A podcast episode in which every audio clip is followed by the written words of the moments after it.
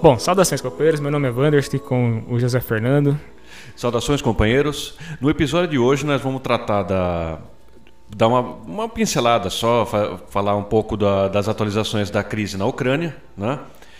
É, essa conjuntura internacional que é muito importante para a análise política da, desse período. E vamos falar mais detidamente, com mais detalhes, tentar destrinchar o fato aí do que foi conhecido como o caso Monark, né? Sim, sim. É, bom, como se a gente não tivesse já gravado isso aqui, né? Vou Vou falar de novo que, bom, as coisas escalaram na Ucrânia, a gente está prestes a, a ver um conflito de fato acontecer e a, e a ocupação russa. A gente só quer ressaltar que a gente apoia esse essa movimentação russa, não por se tratar de um, de um movimento imperialista nem nada, isso não é a característica que está tá dada aqui, mas sim é uma resistência, uma tentativa de resistir à ofensiva imperialista dos Estados Unidos com a OTAN. É, como é, eu já disse antes de apagar o episódio por erro técnico, é, a, a Ucrânia é um, é um país estratégico, é muito próximo da fronteira e tem armas nucleares, que é uma, uma, um fato novo para mim, que eu não, não sabia. Eu, eu também, eu também não. Não sabia que eles tinham armas. Assim, de, esse potencial bélico eu não sabia. É, então, o que é, torna mais claro ainda o interesse da, de pôr eles na OTAN, né? É, não, como se fosse uma coisa super inocente de levar democracia para a região ali, o que não, a gente não verifica. O que está acontecendo mesmo é jogo de poder. Eles querem ter domínio ali na, na região e ameaçar a Rússia. É, é uma coisa que a gente já. é muito óbvia. E se a Rússia, de fato, ocupar o território, ela vai estar tá dando um passo apenas para se preservar e não para atacar um, um, inimigo, até porque eles não são inimigos, né? são povos são povos irmãos. É, é um movimento estratégico né, da, da, é, da Rússia nesse momento. Eles não têm sangue de barata, como já ficou claro inúmeras vezes. Eles têm potencial de armamento para fazer frente ao, à máquina de guerra imperialista norte-americana. Então eles acharam melhor não deixar esse verdadeiro assinte, que é o, o pessoal ficar do lado da sua casa lá com o canhão virado para sua bunda e sem fazer nada, né? É. É, outros países que são mais subalternos, que são ou não têm o potencial bastante para fazer frente a essas, essas ameaças é, armadas que os Estados Unidos faz frequentemente, é, não teriam essa posição, mas a Rússia pode ter, está fazendo isso aí de modo assertivo, e a gente acredita que eles não vão, não vão amarelar, não, como diz na, na, na gíria da rua aí. Uhum. Eles vão levar isso aí até as últimas consequências e que a gente pode entender que vai ser ruim para os Estados Unidos isso aí. Porque a, a China já é, diz que também não vai aceitar esse tipo de, de, de, provocação. Eles já têm uma pendência no caso de. É, nossa, me fugiu, Taiwan. Taiwan, sim. Né? Então aproveita, o pessoal já decide o, o, a coisa de, de, uma vez só. E parece que a coisa está se desenhando mesmo para um. A política vai sair da diplomacia e vai para um conflito aberto. O, na esteira de toda essa crise, tem uma informação digníssimo, excelentíssimo presidente do, da República vai encontrar com Vladimir Putin na, na quarta-feira próxima, acho. Sim. Mas não vamos confundir isso aí não, que ele esteja favorável assim. Isso é um, um, caso, ele vai discutir, sei lá, alguma coisa... Diz que vai estreitar relações, relações né? lá com, a, com o país. Né? Mas muito provavelmente é para fazer uma provocação lá pro John Biden, que ele considera que é um esquerdista, né? É, to, tomara. Não é, não é que eu acho que vai acontecer isso, mas se por um acaso um míssil desconhecido atingir o avião presidencial e o é, Bolsonaro mas... explodir. Tá na conta da crise ali, né? Ai, caralho. É, bom, vamos passar já pro, pro assunto principal, que eu acho que é o que mais importa agora, porque esse caso também tem a ver com, com as movimentações imperialistas, é, mais indiretamente, né, mas a gente pode traçar os, os paralelos, fazer as ligações, para que os companheiros entendam qual é o tipo de política que está sendo desenhada para o futuro. E talvez isso, como vai ficar como registro, né, a gente use para mostrar, para demonstrar que foi um processo de fato, que teve várias etapas e que essa é uma etapa que a gente está vendo acontecer na nossa frente e que vai levar a um fechamento, talvez leve, né, caso escale, a um fechamento autoritário antes, nunca antes visto, assim, porque Acho que no, no, tempo da ditadura, obviamente, a coisa era pior. Mas hoje em dia, como é uma, é uma opressão difusa, essa questão que a gente vai tratar da, da liberdade de expressão, ela, como é uma opressão difusa, muita gente vai acaba entrando na esteira da, da opressão sem nem perceber. Então, o cara, ele fala assim, pô, eu tô defendendo um princípio democrático, se eu me posto contra o nazismo, como é o caso do, do que aconteceu, né? Só que a forma como você faz isso, ela importa tanto quanto o conteúdo do que você está tá defendendo, ou, ou, que você está se opondo.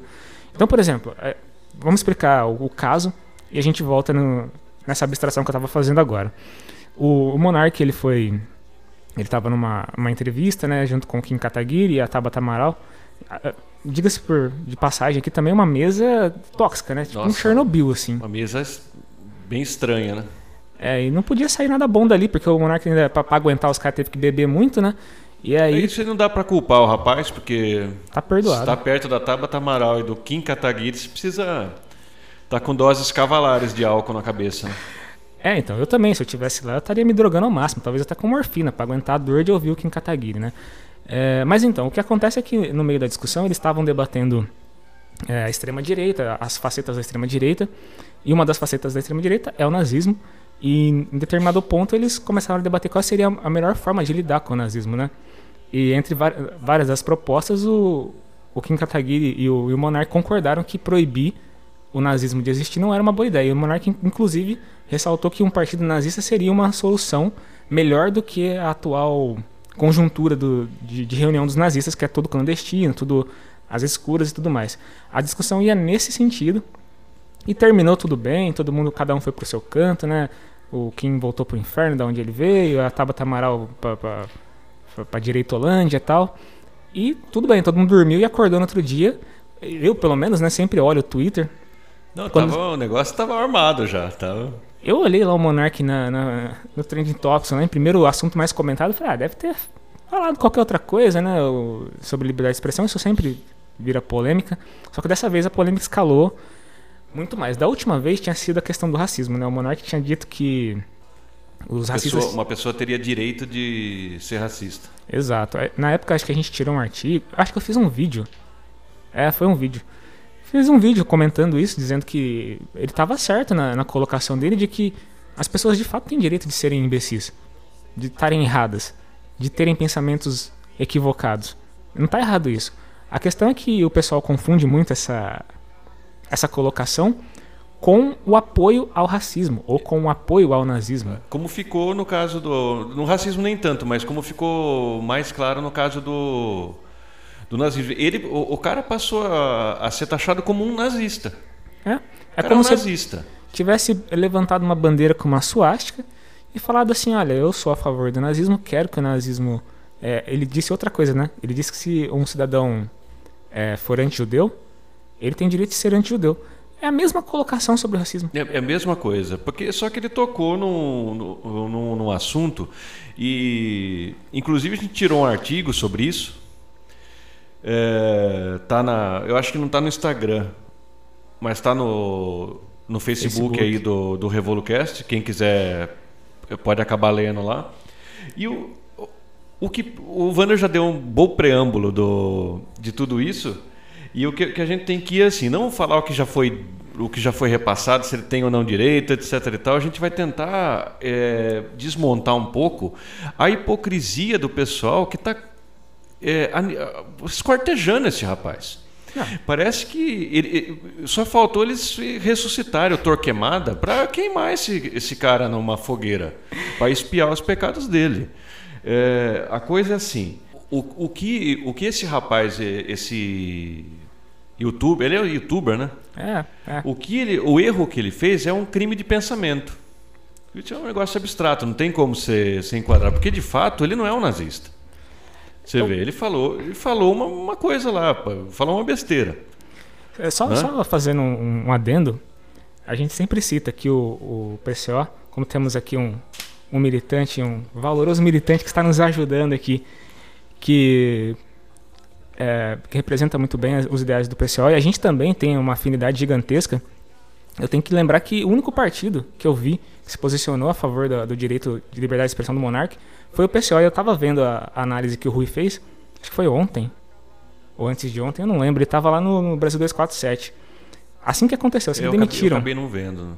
Eu vi, eu acho que ele fez uma outra análise agora também, que todo sábado ele faz, né? E ele, ele comentou uma coisa, ele falou, cara, isso aí é igual 1984. Existe um crime de pensamento agora instituído. Você ah, não pode. O, do, o livro do George Orwell, né? é, lá era assim, você não poderia pensar uma coisa fora do que está do que tá programado, que você estaria cometendo crime, estaria sujeito a ser penalizado. Então assim, o sujeito não matou ninguém, ele não se colocou contra ninguém. Até mesmo, é, é aí que tá, a gente precisa extrapolar, né? Porque já que a proposta é ir além do que já foi dito, a gente precisa extrapolar. Se o cara for nazista, se ele, por exemplo, ele pensa, ah, eu não gosto de judeus, negros, ciganos, gays, não gosto. Ele cometeu algum crime? É, essa é a grande questão que a galera tá, tá debatendo. Porque de acordo com a direita e com a esquerda, que ineditamente se uniram, seria um crime o cara pensar isso. Quando na verdade o crime de fato é você agredir essas pessoas, você invadir o espaço delas, não pensar que você é contra essas pessoas. Porra. E, o que o que fica bem, bem claro, o nível de confusão que tem na nessa tanto na esquerda aí essa esquerda pequena burguesa, esquerda identitária que saiu em campanha para queimar ele na, na fogueira. E a direita que aproveitou a, a deixa para chutar a bola para o gol, é uma coisa. Nenhum deles está combatendo nada. Não. Está combatendo absolutamente nada. É, pouca gente sabe, por exemplo, que o, nos Estados Unidos tem um partido nazista legalizado. Sim. Com suástica e tudo. Ah, é, essa, é a, essa questão acho que até o próprio Monarque levantou no, no programa. É, é, aquela coisa. O, não é mais fácil de controlar os caras? Se ele se transformar numa máquina, sei lá, de, vai ganhar as eleições, vai fazer alguma coisa, o pessoal já fica esperto para tentar resistir a isso. Até porque na própria Alemanha nazista, o, o, as milícias nazistas foram proibidas também. Não é porque. Óbvio que a resistência não foi, não foi uma resistência suficiente para conter o nazismo na Alemanha, mas houve uma certa resistência estatal à organização nazista e a gente viu que não funcionou, né? No final das contas, Hitler subiu ao poder sem grandes, grandes protestos, o Partido Comunista Alemão enfiou o rabo entre as pernas, acho que o Partido Social Democrata também existia na época, também não fez porra nenhuma. Então, assim, o caminho da proibição estatal não leva ao impedimento de nazista nenhum. Isso, o, o, nazismo é proibido no Brasil. Não sei se alguém já sabe disso, mas é proibido você portar bandeira, você fazer apologia. É proibido você fazer o partido nazista no Brasil. Você não pode fazer isso. Você não pode registrar isso no, no TSE. Já é proibido, mas tem nazista pra caralho aqui, então. Só, só, que isso aí, ele contribui na, na percepção que a gente tá tendo aqui, ele contribui muito pouco para a causa antinazista, por exemplo. Tudo bem, você impede a agremiação. Os caras não podem se reunir, eles não podem lavar um estatuto e começar a militar, soltar a carteirinha para a turma lá. Não pode usar a suástica, tudo bem. Só que, por exemplo, São Paulo tem inúmeros grupos neonazistas organizadíssimos. Sim. E esse pessoal atua, é, pior, nas sombras, né? E, e tem o, a ameaça de que seja legalizado sem a palavra nazismo e sem a suástica, como é o Aliança pelo Brasil, o famoso 38. É. Que ele é um partido fascista, de, de pura cepa, que eu não vi ninguém ter, ter chilique com isso aí. o, o, não, não. o nazismo, vamos fazer uma definição rápida aqui, é uma, é uma variação do fascismo com outras, com outras cores, com outras caras. Tudo bem que o fascismo tem uma, uma consolidação maior na, na figura do, do, do fascismo italiano, do Mussolini, mas se você tira as figuras, os símbolos, o que sobra do, do fascismo é uma, uma ideologia anti-povo, anti-trabalhador, anti-operária, anti-comunista. Isso daí, meu, você encontra no Brasil a rodo, caralho. Já com partido, com partido estatuto há muito tempo. O, o, o Kim Kataguiri, por exemplo, ele não é filiado ao DEM? É, agora o DEM virou uma outra coisa. Se juntou ao PSL. Virou União Brasil, acho. Mas é isso, né? A princípio era o DEM, não era? Que ele era... era. Então, o DEM, se o pessoal pegar a historinha lá, o DEM era, era o antigo PFL. O PFL era o antigo Arena. Sim. Que era o partido que congregava o pessoal da ditadura. Fascismo Esse pessoal puro. não é nazista. O, o, PFL foi fundado por um, não só por ele, mas por um cara que chamava Jorge Bonhauser. Sim. O cara era um maluco direitista então, assim, qual, qual que é. Ah, mas o perigoso é o rapaz lá, o, o Monark. Aqui, Caçaram aqui... O, o, rapaz, ele perdeu lá o. É. Perdeu lá a sociedade dele com, com o outro cara. Aqui no Brasil também teve um, teve um movimento chamado Movimento Integralista, que esse aí era, era uma tentativa é, mais já, clara. Já né? tinha mais características nazistas. Né? Hoje em dia ainda tem um resquício desses, desses putos aí, mas já é bem mais residual. Mas antigamente, na, na década de 30, 40, Até agora, até no final, assim, antes do Plínio morrer, nos anos 80, ele era uma figura bastante, é, bastante popular e tinha uma, uma legião de pessoas que seguiam esse cara. Eu acho que numa das eleições ele chegou a ter, tipo, 30% dos Não, ele, votos. ele ia bem. Ele ia muito bem no Brasil. Esses 30% de voto que ele tem se manteve ainda fascista e agora vota no Bolsonaro, entendeu? Não é que tenha mudado. Eu até postei um meme na, no meu Instagram zoando isso. Não é que o pessoal não goste do nazismo, não gosta do fascismo, não gosta da palavra. É, já está associada com um movimento. Você pode fazer tudo que seja nazista, você só não pode falar que você é nazista. Exatamente, Aquele negócio, ponto. tem cara de nazista, tem jeito de nazista, fala coisa nazista, mas não é nazista, porque ele não tá com a suástica ele não, não falou que ele é. Então Não, você é. pode fazer. Os caras vão. Eles estão tentando. O, o filho do Bolsonaro lá, o, o Eduardo, um deles, né? Ele tá correndo o Brasil aí tentando organizar esse, esse partido. Isso aí t- teria que chamar mais atenção da esquerda do que, o, do, do que esse rapaz. Exato.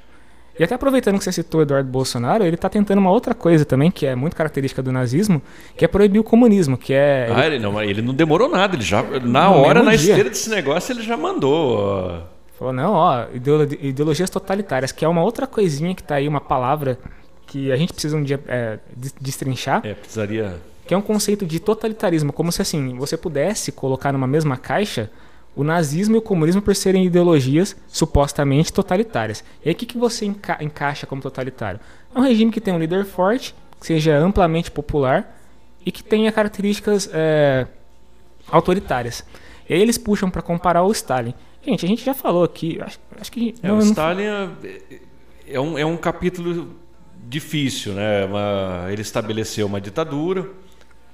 O stalinismo e o comunismo têm diferenças. Eles, a gente já deve ter citado isso, deve ter falado por alto, mas Em Assim, grande medida, o stalinismo é contra o comunismo. o stalinista, o stalinismo, o Stalin em si, ele caçou vários dos comunistas mais importantes, matou o Trotsky, porra. Como é que você vai defender um regime desse? A gente precisa fazer um episódio mais detalhado sobre a- as caracterizações do stalinismo e do comunismo, porque isso abre uma brecha gigantesca para esse tipo de, de atitude que o, o Eduardo Bolsonaro tomou, que é colocar na mesma caixa e tentar proibir como se fosse é, a mesma coisa. Eu estava até fazendo uma pesquisa sobre uma, um episódio da história da Rússia, que é o caso do, Holomodor, do Holodomor. Nossa senhora, esse, esse negócio aí. Até- Esse é uma das coisas mais filha de uma puta que esses caras já inventaram. Não, até casa muito bem com o que a gente começou falando sobre a Ucrânia, porque foi um episódio na Ucrânia. Você já- ouviu falar do Holodomor? Holodomor ou É como se fosse um. É uma, assim, é um holocausto de sinal trocado, que se feito por, pela esquerda. Ah, não, teve uma grande fome no- nos anos 30 na, na Ucrânia e morreu muita gente lá. E isso casa justamente com a época que o, que o Stalin assumiu o poder. E ele faz uma política de, de coletar grãos da Ucrânia para poder sustentar o progresso é, indu- industrial da, da Rússia. Então ele começa a confiscar muita, muitos dos campos da Ucrânia e no meio de uma crise de, de abastecimento que eles já estavam passando, isso se torna uma, uma hecatombe. Realmente, de fato, muita gente morreu. Só que assim, é, todo mundo que puxa essa teoria, que fala disso, oculta que é, essas fomes, essas secas que ocorriam na Ucrânia eram sazonais, aconteciam assim, de 10 em 10 anos, acontecia sempre. É, o país estava passando por uma época de guerra, porque a galera, Na guerra as coisas ficam mais difíceis mesmo. a galera tem consciência de que houve uma revolução ali, eles estavam tentando organizar o país, mas não foi uma coisa simples. A Rússia foi atacada sem parar desde que os, os bolcheviques assumiram o poder. Então, tanto a Rússia quanto a Ucrânia estavam vivendo um, um período de caos. Organizar o caos naquela época não era fácil. Então, assim, de fato morreu muita gente, de fato Stalin ele tem uma responsabilidade nisso? Tem. Só que isso não é uma característica do comunismo. Eles colocam na conta do comunismo, comunismo. como se fosse assim, não, os caras causaram o holocausto, pô. Isso é a ideologia do, do, do partido. E assim, e, e eu duro que é uma coisa que você não consegue esclarecer sem ir muito profundo. Então parece que é uma coisa assim muito fácil de perceber. O cara era, o, o Stalin era um bolchevique. Sim. Ele era um revolucionário de 17. Depois que ele é, se engessou naquela burocracia, fez um negócio horrível, aqueles expurgos de Moscou e tudo mais. Aí ele já, tipo assim, ele, embora ele, ele tivesse o- uma ideologia marxista de, de nome, só na teoria mesmo, as práticas dele desmentiam completamente isso aí. Outra coisa que é posta na, na conta dos comunistas, está no livro negro lá, que foi esse cara que mataram, é as coisas do Pol Pot, no, no Camboja. cara nunca foi marxista. O, o governo dele era uma, era uma coisa assim muito mais. É aquela parte do. Ali a Indochina, ela tem uma religião muito voltada para. É um espiritualismo. Um pouco, é difícil de explicar agora. Mas assim, o, a teoria dele era mais voltada para isso. O que, que ele fez? Ele fez um processo que ficou conhecido como proletarização.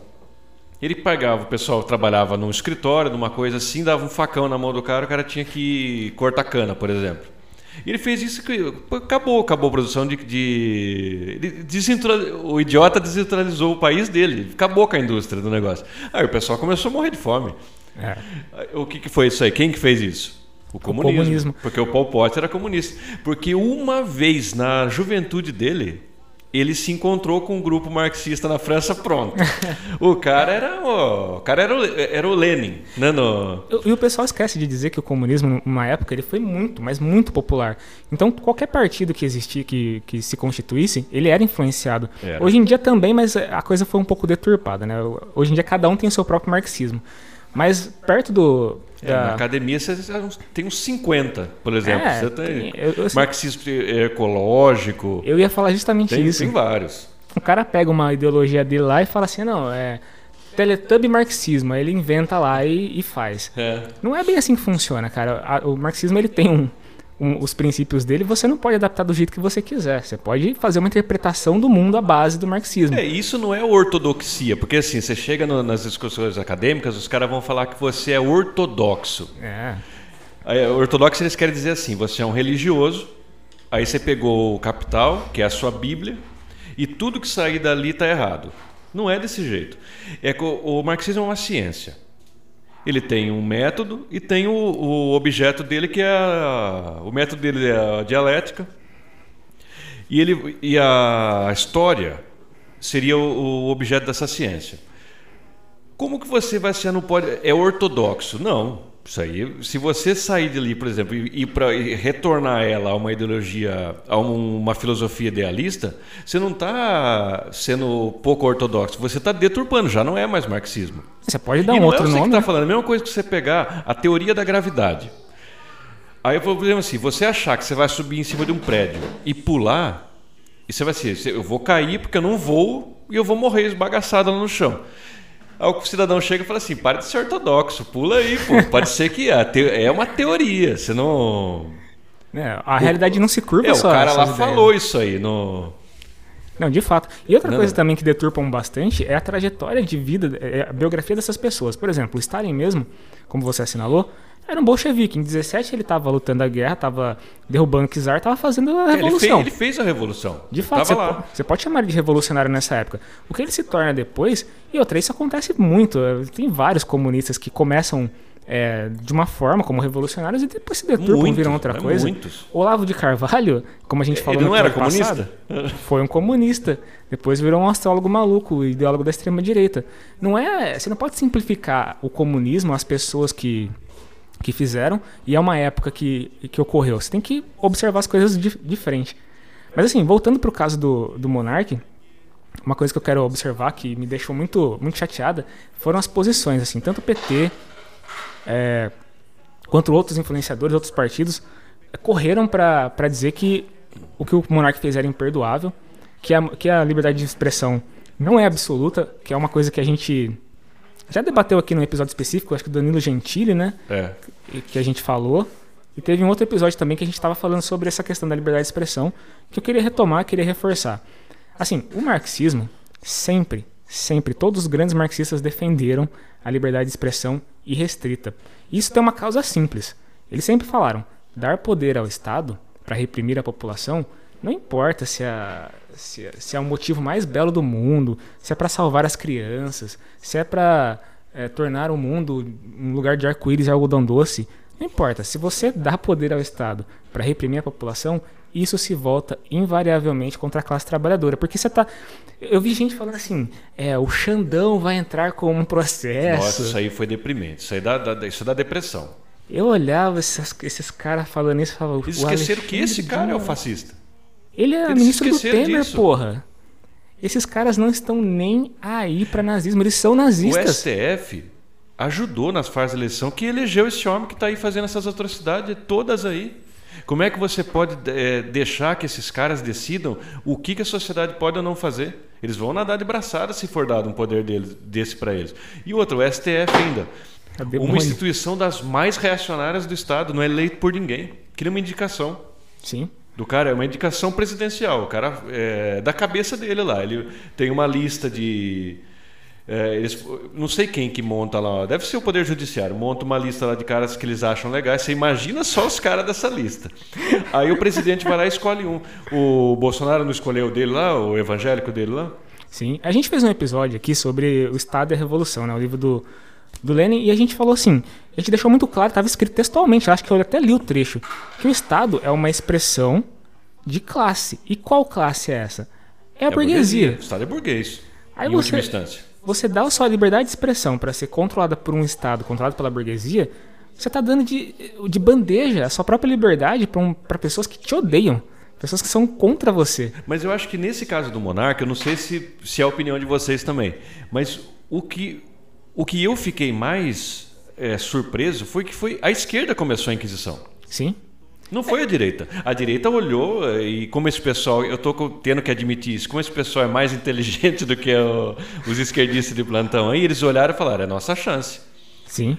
É, aí embarcaram. E teve coisas desmoralizantes para quem defendeu isso aí. Quem saiu em defesa de, de esquartejar o, o monarca? Damares. Nossa. Você quer uma, é uma mulher monstruosa. Sérgio Moro. Nossa senhora. Gilmar Mendes. Só democrata. É só cara democrata. Que é uma barbaridade que esse rapaz falou. Não, e a esquerda ainda usou como, como, como argumento que assim, o monarca é um milionário. Ele não é gente do povo. Você não pode defender a liberdade de expressão do, de um milionário, já que ele é. Funciona assim. Não funciona assim, gente. É um negócio que, assim. Eu sei, muita gente, muita gente bem intencionada, de verdade, assim, de coração, se, se posicionou contra as falas do monarca, acreditando que ele estava fazendo uma defesa do nazismo e de que aquela, aquele tipo de, de, de, argumento, aquele tipo de frase que ele disse, alimentaria o ódio, alimentaria a repressão da população, que combater dessa forma, impedir ele de falar, que a, o combate é esse, né, e cancelar o monarca, seria benéfico para tornar o ambiente é, menos perigoso para essas minorias, para essas pessoas que o nazismo tem como alvo. Só que assim, a gente já, também já falou isso aqui, e não custa nada repetir. O enfrentamento do nazismo, do fascismo, ele se dá no território em que eles se pretendem ocupar. Então, por exemplo, é, o, o, território do pensamento é um território privado, é um território individual e pessoal. Você não pode enfrentar nenhum nazista naquele, nesse território, é impossível. O cara vai continuar sendo nazista pro resto da vida dele. Aonde que você enfrenta o nazismo? Bom, no território democrático. Se o nazista tenta ocupar a rua, por exemplo, que é um local por excelência democrático da população, você tem que expulsar os nazistas da rua. Como que você faz isso? Bom, se eles estiverem com um pedaço de pau, você vai armado, dá tiro neles. Se eles estiverem armados, você arruma um tanque, você faz o. Você tem que estar sempre uma escala a, além desses caras, para você poder explodir eles onde estiverem. Exatamente. E esse é, é, é um esclarecimento que o pessoal tem que ter, porque é o seguinte: é a única coisa que vai fazer o Estado burguês se modificar de fato, mas se modificar de fato mesmo. Um exemplo muito claro disso aí é a condição do, dos negros norte-americanos que eles sofriam muito com, a, com o apartheid. Uhum. É, por exemplo, o negro não podia frequentar escolas, não frequentava os mesmos ambientes do, dos brancos, principalmente no sul dos Estados Unidos. Isso aí, depois que, que lá era um, o racismo lá é bem escancarado mesmo. Sim. E Até a Ku Klux Klan, que é, é, era um, é ainda, eles existem, mas agora estão tá, mais um pouco mais domado.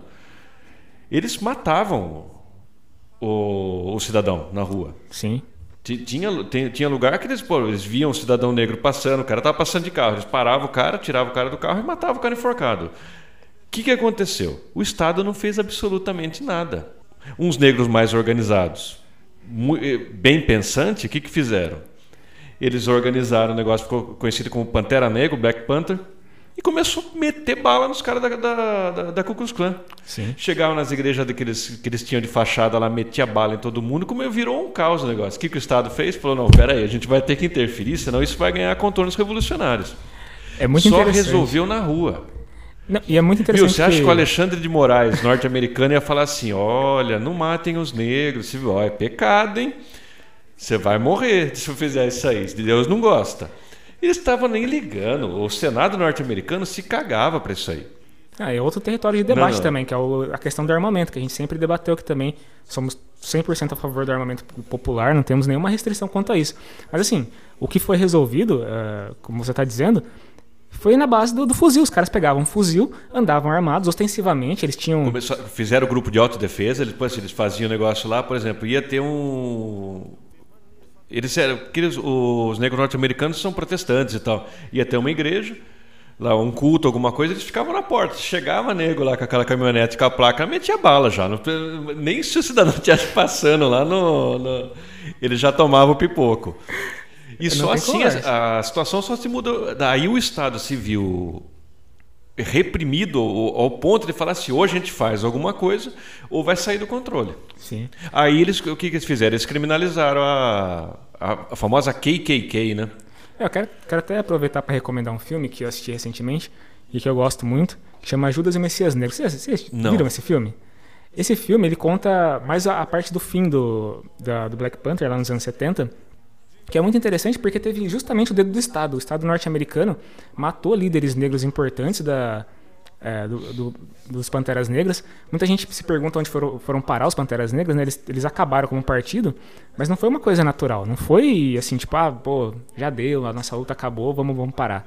Não, não. O Estado americano matava de fato os líderes. Tem um cara, se eu não me engano, tem um cara preso até hoje. Tem, tem. O cara pegou mais de 40 anos de cana. A, a, por terrorismo. Eles começaram é, ou fazer perseguição judicial contra esses líderes, ou, uma, ou de fato mandar a polícia mesmo invadir os lugares e matar os caras assim, a sangue frio. Então, assim, é preciso entender que o Estado, quando ele está realmente disposto a, a combater um inimigo, ele toma as características que ele realmente tem, que é características fascistas de fato. Não tem como a burguesia é, apelar a outra força que não seja a força do fascismo para derrotar o movimento popular. Então, assim. Eles não têm força. É, quase instituições normais, assim, sem, sem você mobilizar uma coisa. O caso da Alemanha, mais uma vez, vem ensinar muito sobre isso. Exatamente. Os nazistas tinham uma uma força paralela, uma milícia. Eu, eu acho que chamava SA. Sim, sim. É, ela não ficou reconhecida porque vocês vão ver, o que aconteceu né, com ela. Eram os caras dos mais maluco, truculento que podia existir. Eles andavam armados, eles é, andavam sempre perto dos líderes principais lá. Eles eram mais violentos que a SS, só para você ter uma ideia. Acho que o uniforme deles era preto. Era preto era inteiro. Diferente. É, aí teve um episódio, vocês podem procurar, chama A Noite das, do, das Facas Longas. Burguesia chegou pro, pro Hitler e falou assim: olha, não dá mais. Os caras aí estão malucos, eles estão matando todo mundo. Coisa. Matando inclusive nazistas. Né? Matando nazistas. Ele considerava que o cara não era tão direitista, ele ia matava o cara. É... O que, que aconteceu? Teve um expurgo. O Hitler mandou matar todo mundo da, da, da SA, até o, os grandes líderes lá deles. Aí, assim, ou seja, teve um expurgo no próprio, no próprio partido. Eles, se, eles vão se controlando, usaram lá a polícia para chegar no. Esse tipo de polícia deles lá, uhum. para conseguir chegar no poder. Não precisava mais, eles descartaram. Mas para vocês verem como que eles nem eles controlam direito o fascismo. Quando você abre uma porta do inferno, vai sair coisa dali que. É, e tem uma outra característica desse, desses eventos históricos relacionados mais ao nazismo clássico, que eu observei nas, nas manifestações que tiveram dos, dos, das organizações judaicas aqui no Brasil. Várias delas se levantaram para dizer que era um absurdo que o monarca tinha falado e que o povo deles tinha morrido no local. Que não é mentira, é tudo não, verdade. É, foi, é uma indignação que aconteceu mesmo, né? É de Foda. fato. Só que assim, vamos colocar as claras. Essas instituições é, judaicas do Brasil, todas elas foram entusiasticamente favoráveis à eleição do Bolsonaro. Eu posso estar me equivocando em dizer todas, tá? Mas várias delas eu vi se manifestando a favor desses fascistas filhos da puta que hoje estão aí dizendo que são contra nazistas. Então assim, tudo bem, os judeus sofreram muito, é uma coisa lamentável. Só que assim, essas instituições são uma hipocrisia do caralho. Não acredito em nada do que eles toda falam. a indignação desse povo aí. Inclusive nos anos 30 tiveram judeus que, judeus que eram nazistas. É, pouca gente fala isso, mas eles é, se colocaram à frente, falaram que não, vamos apoiar aqui o, o Führer, que ele, nós somos uma raça ariana também e tudo mais. É, depois eles viram que não era bem assim. Né? Quando, chegou o trenzinho lá, eles viram que não, a coisa não era assim. Exatamente. Tiveram que fugir depois. O pessoal era louco. O movimento nazista teve um amplo apoio da burguesia. A gente não falou aqui o, ainda. O, apoio, assim, e, porque parece que o Hitler surgiu do além do aquém. É? surgiu lá, ele apareceu, o austríaco maluco, com o bigodinho lá, ele apareceu e todo mundo falou que cara legal, vamos, vamos deixar ele fazer umas atrocidades? Não, não é de assim. De forma alguma. E aquilo foi gestado. Não. Aquilo é assim mesmo. Ele subiu no poder porque a classe média, a burguesia alemã, achava aquilo mesmo. De fato, a gente tem empresas não, não tipo Bayer, de, viu? IBM, Bayer, Volkswagen. Volkswagen, a Fundação Ford, que era norte-americana, apoiou entusiasticamente o nazismo. Não, esse Ford era um puta do nazista, filho né? da puta o cara também. era na- nazi mesmo. E Não aqui é? no Brasil, é assim, é tão hipócrita quando, como essas empresas agora que são plurais, elas são a favor da diversidade, né? É, é tão hipócrita quanto. Por exemplo, você pega o livro do Hélio Gaspari, é um, aquela cinco livros que ele tem sobre a ditadura, que lá é, é ouro puro. Pega o volume que chama Ditadura Escancarada. Quando vai estar o- a montagem do aparelho repressivo. Você vê a montagem do DOI-CODE, que foi o- a sucursal do inferno montada no, no Brasil daquela época, aonde que foi massacrado mi- milhares de pessoas ali, torturadas, mortas. É, aquilo lá foi subsidiado, embora ela tenha todo o trâmite legal passado pelo Exército, quem deu grana para fazer essa estrutura e o funcionamento daquilo lá foi a empresa. Volkswagen dava carro, Não, e- tinha uma empresa que dava comida congelada para os caras lá. é, se Você via tudo. O- Estadão parece que dava carrinho lá para os caras ficar paisana. Então, então assim, agora, agora eles são democráticos, viu? Eles apoiaram esse, esse regime que era um regime super fascista. Agora eles colocam lá, aí pega, eles gostam do gay agora, né? É. Eles colocam dois gays beijando na- no comercial e o pessoal adora. Não, o- Esquece o que aconteceu. Vamos falar do iFood, pô. O iFood que é a empresa que, de precarização do trabalhador. Os caras colocam. São uma empresa de escravização moderna. Eles não estão nem aí. Tiraram o apoio do Monark também? Tira, acho que sim, eu não tenho certeza, mas deve ter tirado. Tem uma lá que é o um site de prostituição, como é que chama? O Fatal Model. Diz que não Ah, quer sim. compactuar com. Viu? Isso é piada pronta, pô. Viu? Olha pra puta que pariu, meu. Ô, Você- puta- é, Moral ilibada dos Então, caras, você né, velho? cara, se, eu tenho uma empresa séria, você acha que eu vou ficar com esse rapaz aí falando besteira, pô? Não, Não, não, a gente não tem que colocar as aí, ó, claras. É, é um hipocrisia absurdo que pura. aconteceu. Essas empresas, Ah. e durante a ditadura também, essas empresas se beneficiaram pra caralho. Eles estavam ali é, colados junto com os militares, não era à toa, não é porque eles apenas eram maus, porque eles eram de, de, de moral questionável. É porque eles estavam degolando o Brasil, tirando tudo que eles puderam do Brasil. economia, pô. Aquele cara da uma personalidade obscuríssima do, do regime era um cara que Hayden Bollesen. O cara era um executivo da Ultragás. Sim. Ele não só dava dinheiro, como o que ele é, de- de- devia ser um sádico fudido, ele participava de sessão de tortura. Nossa, assistia, etc puta. e tal. Aí o ele foi morto por uns guerrilheiros lá no ju- justiçaram ele lá que eu não sinto pena nenhuma, não. Balearam o maluco lá na rua e Acho boa. pouco, velho. Ele era, eu acho que ele era norueguês, eu acho, mas ele tinha uma ele vivia aqui. Ah, espero que tenha sofrido muito. Mas, mas- assim, é, só pra retomar então, a gente tem que fazer um resumão e colocar num balaio de gato aqui, num- numa, no, no panorama, todo mundo que se uniu pra malhar o monarca. Nós temos aqui a burguesia, a burguesia do bem, né, que, que escraviza pessoas. Temos a extrema-direita e temos a esquerda. Assim, sempre que você vê uma união dessa, Senão você tá, você fala, alguma coisa tá errada. Eu acho que a Alguém extrema, tá a reboque de alguém aí. Né? eu acho que a extrema-direita não é tão inocente É, quanto e a direita não fica a reboque, não. Né? Não- Não. Se Eles você têm um se programa coloca- claro. Você se coloca junto com a burguesia em qualquer assunto que seja, a não ser que seja assim, por exemplo, a monarquia oprimindo a burguesia. E você ter realmente, realmente você tem um, É, numa hipótese dessa, tudo bem. aí você ter, realmente tem que se colocar ao lado do, de- dessa classe mesmo que contra a vontade, o que aconteceu historicamente, né? A gente fala, a gente falou aqui semana passada, semana retrasada, né, que o pessoal se esqueceu da luta de classes. E a luta de classes é uma coisa que muitas vezes a, a galera considera como meio abstrata, né? não consegue ver a, os contornos que ela tem na realidade. E a gente tem que sempre lembrar que o foco da esquerda é ser um movimento em favor da classe trabalhadora. Cancelar o monarca. A gente precisa pensar. O que, que, que, que a gente ganhou com isso aí? O que, que o trabalhador. O cara começou, tá continuando comendo osso, pô. Não, o Brasil tem problemas gigantescos. Se você ficar. E eu digo mais, hein? Monarque sendo ou não nazista. Exatamente. Não mudou nada. Não mudou nada. Se você proibir um nazista de, de, de, de, de falar em, em, alto e bom som que ele é nazista, que ele pensa como um nazista, ele simplesmente guarda para ele e compartilha com os amigos. Isso muda alguma coisa na realidade nacional? Se esses caras um dia tiverem a oportunidade de oprimir a população, de bater em pobre, de bater em negro, de bater em trabalhador, não vai ser a proibição que vai impedir eles de fazer isso. Viu? Eu quero ver esse pessoal aí, os valentão, que é contra o monarca é fácil, né? É, um rapaz é, que ele tá, embora ele seja milionário agora, parece que ele ganhou uns milhões aí saindo da, da sociedade. Mas ele é um cara assim, eh, não tem defesa. Sim. Né? Eu quero ver a mesma valentia esse povo enfrentar a organização neonazista como a quadra 88, por exemplo, na rua. É.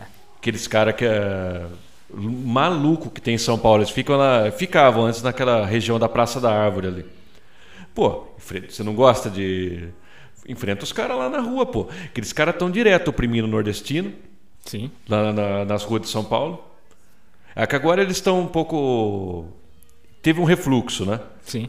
É, mas atrás do teclado, cara, eu também. Eu, eu, eu, o cara é valentão, né? Eu enfrento qualquer um, velho. Eu enfrento até, sei lá, velho, Godzilla. Digitando, fora Godzilla. Fácil pra e mim. E eu, tô, eu tô falando, não tô falando uma coisa abstrata. Por exemplo, o cara ir lá e sair na mão com o cara. Não é isso aí, não. Por exemplo, fazer comitês de autodefesa. Sim. Pro, pro pessoal que é LGBT, por exemplo.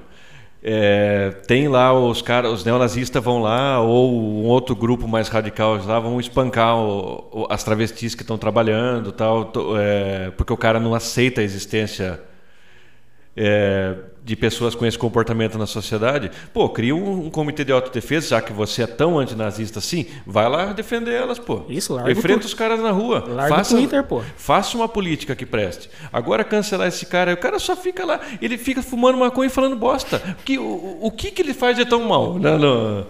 Não, é que na teoria. Não, não, não, é, não. Na teoria, como ele tem uma audiência gigantesca, ele estaria fomentando ah, é, o nazismo. É a influ, aí é outro ponto, é a influência. É a influência. A mesma coisa assim. Os caras não podem falar nada porque eles influenciam as pessoas. Foi a mesma coisa no caso do Alexandre Pato. Exato. E eu nunca vi uma pessoa chegar para mim e falar assim: olha, de agora em diante eu vou parar de mudar porque o Alexandre Pato me falou que não é para fazer isso aí mais. Então, cagou porque esse rapaz falou. Ele não sabe nem falar direito, aliás. Não, não. É um ignorante. É um jogador de futebol. Não, de fato. Não, não, não, não tem. Não há. Não há respaldo é, nesse tipo de raciocínio. A gente acabou não, não, falando sobre a questão das vacinas, mas eu acho muito pertinente a gente pegar e falar um pouco agora. Porque, por exemplo, você me conhece há muito tempo. Eu sou um cara que não, não gosta de me vacinar, não gosta de agulha, tenho medo dessa porra, me faz mal. Eu só tomo estritamente se for necessário, como a do Ué, a do Covid, porque estava numa pandemia, Exato. tomou, né? Mas a gente trabalhava lá na, na, empresa e constantemente tinha as campanhas de vacinação do, da gripe. Eu falava, eu quero que se foda a gripe, eu prefiro pegar essa porra aí e passar mal do que me vacinar pra essa merda. E não me vacinei nunca contra a gripe, até hoje. Mas assim, eu tenho muito consciente de que quando eu for um idoso, estiver mais vulnerável, isso vai ser necessário. Eu não vou ter escapatória, a não ser que eu seja um idiota ou que esteja mal informado eu, eu preciso fazer isso para manter a minha saúde. Então, assim, é, eu não vou me vacinar, sou contra mesmo vacinação caso você não tenha nenhuma é, comorbidade ou seja fudido, no caso da gripe, né, tô falando.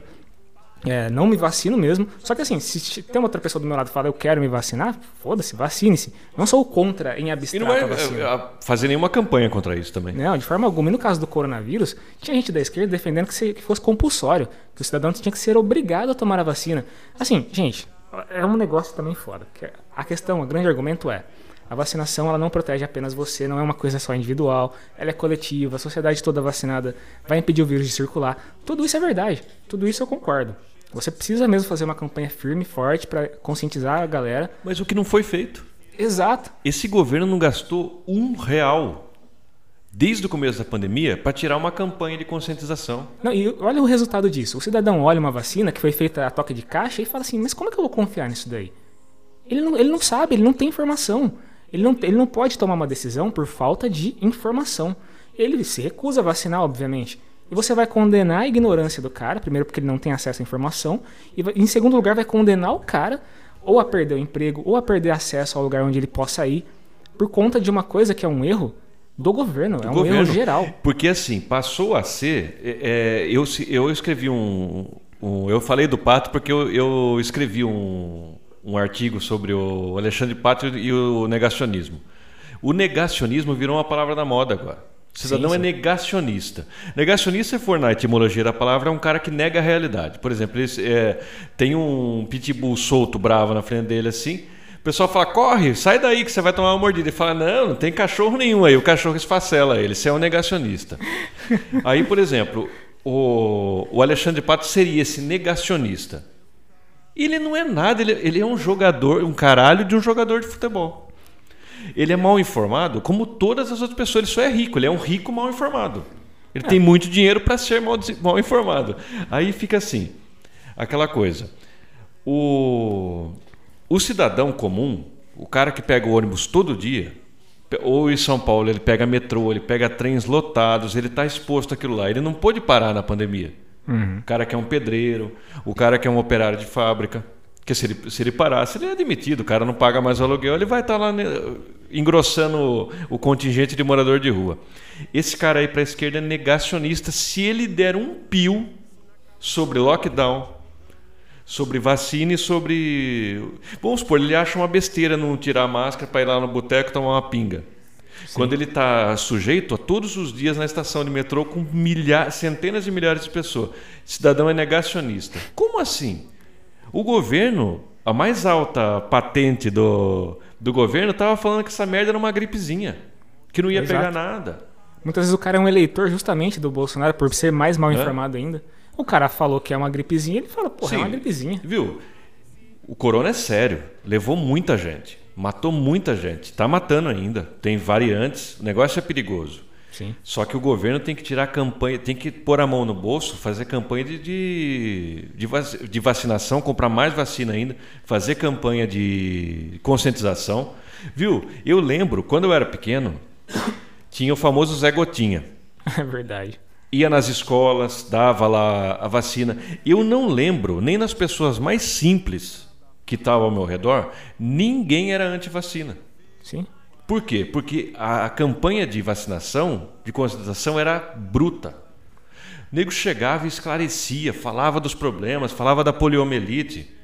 Muita gente esclarecia. Visto, né? Agora chegar a mais alta corte do país, que é o presidente da República, que você assim, você não, a pessoa pode não ser politizada ao ponto de saber que ele é um asno colocado naquela cadeira.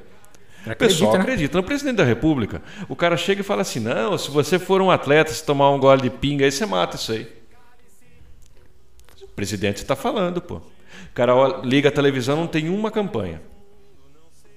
Não, quem fala pra ele, ele ele é vacina, culpado disso? Quem fala para ele sobre a vacina são os parentes dele, gente que tão mal informada quanto ele. É o cara que levanta todo dia preocupado se ele vai ter dinheiro para comer, para pagar aluguel, para coisa, ele vai ter que parar e pensar, não, a esquerda falou que eu sou negacionista, eu vou abrir um livro aqui do Aristóteles para ver o que, que é isso, eu ver a vida de outro modo. Esse povo aí criado a leite com pera em banco de universidade, eles não servem nem para jogar fora mais. Olha, no início do século XX teve uma, uma revolta que é a revolta da vacina. Até tava tava pesquisando um pouco para escrever um texto, acabei não escrever nada. Como tudo que eu, que eu tenho planejado, eu vou.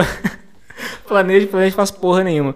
Mas é um episódio interessante porque mostra exatamente a postura do povo diante de uma imposição estatal sem, sem lastro, né? Como foi o caso da revolta da vacina e está sendo agora na, na, na, questão da Covid.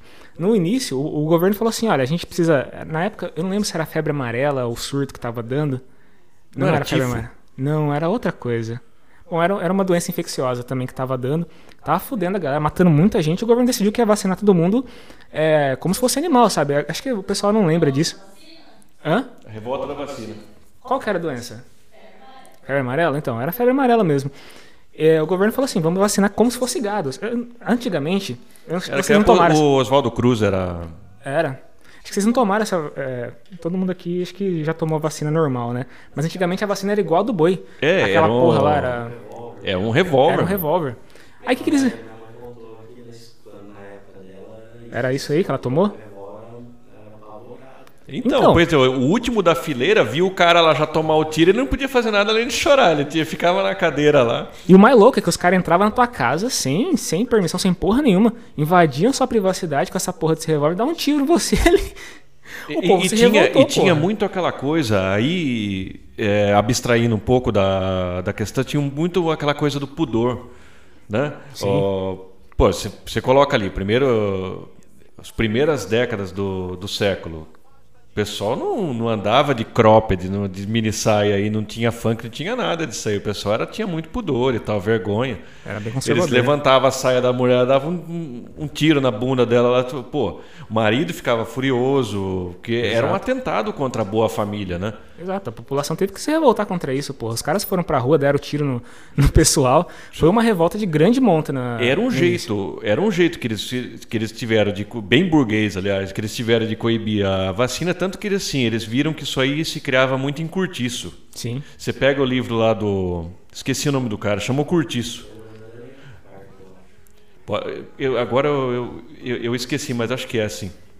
Livro muito bom, você vê que é o convívio muito pouco higiênico nesses, nesses cortiços. Mas sabe qual era a, a ideia dos caras? Eles iam lá, chutavam o cortiço inteiro, deixavam os caras na rua. Demoliu o Aí cortiço, né? foi na esteira disso que nasceu muito morro no Rio de Janeiro, por exemplo. As favelas são exatamente isso: tirar o pessoal do centro e colocar eles A pra. Luísa Azevedo me salvou aqui com, com o Google.